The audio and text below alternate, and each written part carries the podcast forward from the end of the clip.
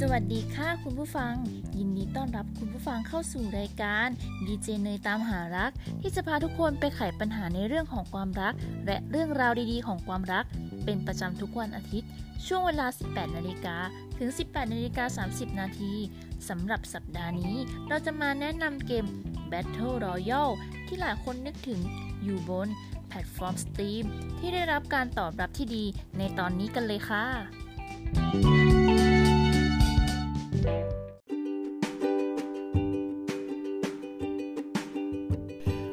ไปเมื่อ 4-5 ปีที่แล้ว เกม Battle Royale ที่หลายคนนึกถึงมันจะเป็นเกมที่อยู่บนแพลตฟอร์ม Steam ที่เล่นในคอมพิวเตอร์ แต่ณวันนี้ ที่มือถือแทบจะเป็น gadget ที่เป็นทุกอย่างให้เรา บริษัทเกมค่ายใหญ่ต่างออกแบบเกมที่เล่นได้ทั้งบนมือถือ เพราะถ้าพูดถึงเกม Battle Royale ที่ได้รับการตอบรับที่ดีในตอนนี้ ก็คงหนีไม่พ้น Free Fire นั่นเองค่ะ แฟนๆสายเกมก็คงรู้จัก Garena บริษัทที่เริ่มต้นจากการซื้อลิขสิทธิ์เกม จนมาเป็นผู้ผลิตบนคอมพิวเตอร์และมือถือที่ใหญ่ที่สุดในตลาดไทย ฟีไฟออกมาในช่วงปี 2560 และเข้าตลาดไทยเมื่อต้นปี 2561 โดยในระยะเวลา 1 ปีนั้น ตั้งแต่เปิดตัวฟีไฟมียอดดาวน์โหลดมากถึง 450 ล้านครั้งทั่วโลก ที่ทำให้ฟีไฟได้รับการตอบรับที่ดี ส่วนหนึ่งบอกเลยค่ะว่ามาจากการที่เป็นเกมที่เล่นไม่ยากและไม่ง่าย เล่นได้กับมือถือทุกรุ่นไม่ว่าจะเป็น Android หรือ iOS แม้จะขึ้นแท่นเกมอันดับต้นๆแล้วกรีนาก็ยังไม่หยุดพัฒนาและเพื่อสร้างความโดดเด่นให้ชัดเจนยิ่งขึ้นกรีนาได้สร้างตัวละครขึ้นมาในปี 2018 ที่ชื่อว่าอดัมและเอวา ทั้งสองไม่ได้มีแค่ชื่อ แต่มีเรื่องราวของตัวเอง มีความสามารถเฉพาะตัว นอกจากนั้นยังมีตัวละครอื่น ๆ ที่แต่ละตัวก็จะมีสกิล เป็นเอกลักษณ์เฉพาะตัว แต่เหมือนว่าการมีแค่ตัวละครจะธรรมดาเกินไป ในปีต่อมาพวกเขาก็ได้เพิ่มสัตว์เลี้ยงเข้ามาในเกม ซึ่งในโลกแห่งความเป็นจริงนั้น สัตว์เลี้ยงก็เป็นเหมือน เพื่อนที่มาจะช่วยเติมเต็มรอยยิ้ม และความสุขให้กับเรา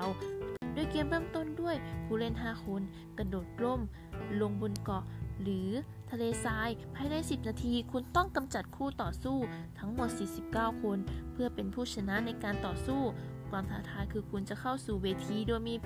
แผนที่คุณจะต้องไล่หาชุดเกราะกระสุนและปืนใหญ่ เพื่อที่คุณจะสามารถกำจัดทุกคนในสนามรบได้ นอกจากนี้คุณสามารถปล้น airdrop ในตำนานเพื่อให้ได้เปรียบ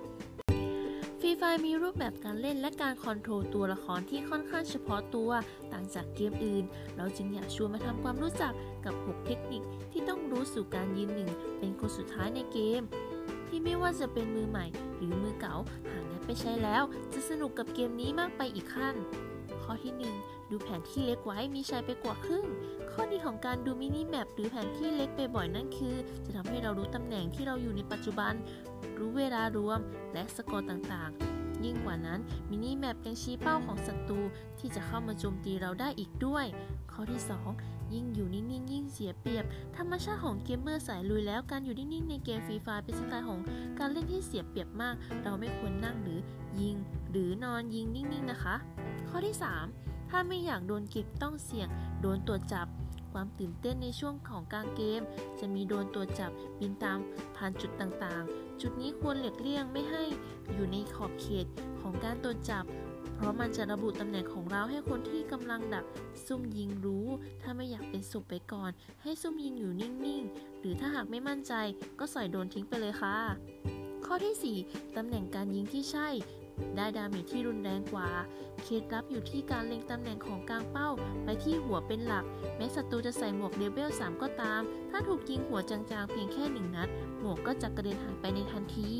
ข้อที่ 5 item จาก airdrop ไม่ใช่ทุกสิ่ง item ข้างใน airdrop มักจะเป็นสิ่งที่เจ๋งสุดๆ แต่ในทางกลับกัน มันก็เหมือนหลุมพรางที่ตกเป็นเป้าในการโจมตี เพราะใครที่ก็ตามที่มาเก็บ airdrop มักจะยืนเลือกของ และเป็นเป้านิ่งให้ เราเก็บ kill ได้แบบง่ายๆ เพราะฉะนั้นคุณไม่จำเป็นต้องเก็บทุกไอเทมหากคุณมีอยู่เต็มมือแล้วแต่ถ้าเห็นแอร์ดอกเมื่อไหร่ อาจจะใช้มันเป็นประโยชน์ในการดักซุ่ม คนที่มาเก็บกล่องจะได้เปรียบมากกว่าค่ะ 6. ยิ่งบวกมากยิ่งต้องกินเห็ดให้มาก เพราะเห็ดจะช่วยเพิ่ม HP เมื่อเราสีเลือดไปแล้ว มันก็จะค่อยๆ เพิ่มเลือดให้เราทีละน้อย ทีละน้อย ตอนนี้มีตัวช่วยเป็นกล่องสุ่มสัตว์เลี้ยง และกล่องสุ่มปืน เป็นไอเทมเทพสำหรับผู้เล่นอีกด้วย